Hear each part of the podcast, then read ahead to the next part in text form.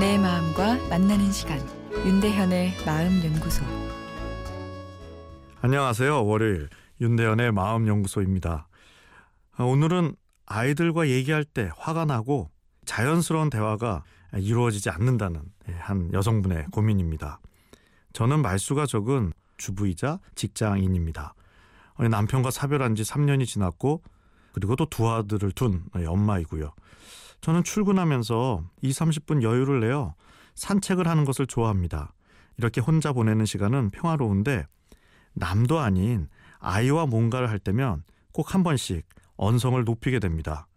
아침에 아이를 깨우는 과정에서 혈압이 올라가고 또 아이의 이 느린 행동에 화가 납니다. 대화도 아침 먹어 정도 이렇게 짧게 하고는 끝입니다. 직장에서도 업무적인 보거나 인사 정도만 하고 그 이상의 대화는 하지 않습니다. 에, 무슨 말을 해야 할지 몰라 이 웃기만 하는데요. 이 어쩌면 좋을까요?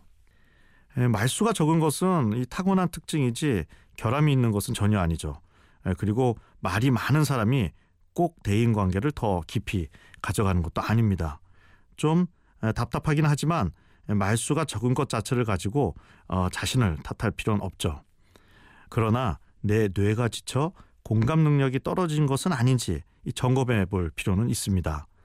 남편 사별 후 직장도 다니면서 두 아들까지 잘 키우고 훌륭하십니다. 그런데 이 훌륭한 삶 속엔 자기 희생이 있을 수밖에 없죠. 자기 희생은 우리 뇌의 입장에서 생각해 보면 뇌의 감성 에너지가 고갈되기 쉬운 상황입니다. 뇌를 즐겁게 해주어 충전해 주는 것보다 감성 에너지를 쓰는 일을 더 많이 했을 가능성이 크기 때문이죠. 직장인으로서 또 두 아들의 엄마로서요. 나를 희생하면서까지 자녀를 돌보셨는데 그 소중한 자녀에게 짜증이 많이 나는 것은 그만큼 감성적 희생이 있었고 남을 따뜻하게 품을 공감 에너지가 부족하다는 이야기입니다. 30분간의 이 여유로운 산책을 즐기신다고 하셨는데 이는 뇌 충전에 매우 좋은 방법입니다.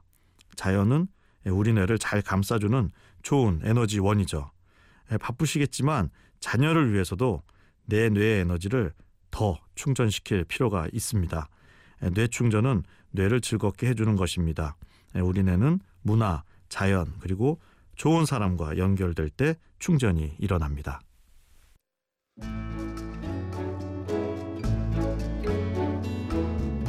윤대현의 마음연구소 지금까지 정신건강의학과 전문의 윤대현 교수였습니다.